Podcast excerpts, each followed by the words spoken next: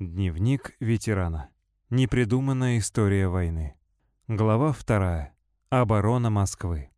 Воспоминания Анненкова Николая Андреевича.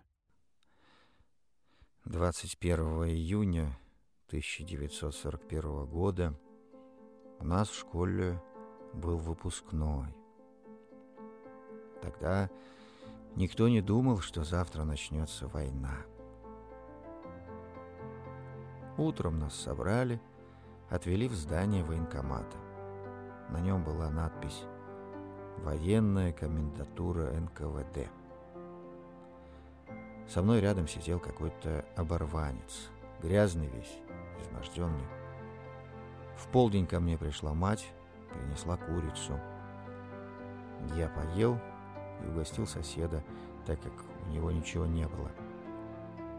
Впоследствии оказалось, что это был капитан Житков, вынесший из Бреста знамя 459-го стрелкового полка. После того, как он предъявил знамя, его долго допрашивали. Наводили всякие справки, чтобы убедиться, что он не шпион, а действительно вышел из Брестской крепости. Под его командованием была сформирована сводная рота, в которую попал и я. Нас отправили на оборону Москвы. Я был радистом, начальником радиостанции, обеспечивал связь. Первую награду, Орден Красной Звезды, получил за организацию связи под Минском. Эту награду мне дали за то, что помог нашим войскам взять в плен свыше трех тысяч немцев. Взяли, как говорится, одним залпом реактивного миномета «Катюша». Это было приятно, хотя, конечно, я служил не за награды, а на благо Родины. Мы все так служили тогда. Однажды нам в подчинение придали роту, состоявшую из бывших заключенных. Они были как оборванцы, заросшие, небритые. Эти люди часто настукивали кто ложками, кто расческами. Пели блатные песни. Это веселило нас и отвлекало от тягот военного времени. Вскоре их творчество заметил комиссар и предложил организовать концерт. Бывшие заключенные охотно согласились. Им дали аккордеон, баян, другие музыкальные инструменты. Через неделю мы пришли на концерт. Бывшие заключенные уже были переодеты в новую одежду, подстриженные и побритые. Они стали петь блатные куплеты и частушки про немцев, модные в то время. Мы, зрители, были в восторге. Хочу рассказать, как был ранен.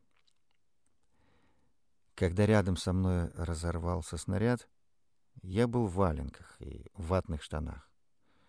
От удара я упал, а когда очнулся, заметил, что ни на мне, ни на одежде нет крови. Я подумал, что это был просто ушиб. Ребятам ничего не сказал и лег спать.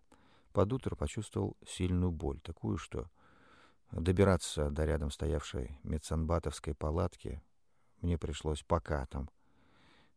Заметив меня, одна из медсестер спросила, что с вами? А вторая ей ответила. «Воевать неохота, вот и ползут сюда». Это было очень обидно, но я не успел ничего ответить, да и вряд ли смог бы. В это время ко мне подошла врач, прислонила ладонь к лбу и срочно попросила термометр. У меня был жар, температура за 40. Меня немедленно отправили в операционную. Остеомиелит был мой диагноз воспаление костного мозга вследствие контузии. Как узнал позже, я был на волосок от смерти. За время войны у меня было много товарищей. Я человек не злой, открытый, поэтому люди ко мне быстро привязывались. И я к ним тоже.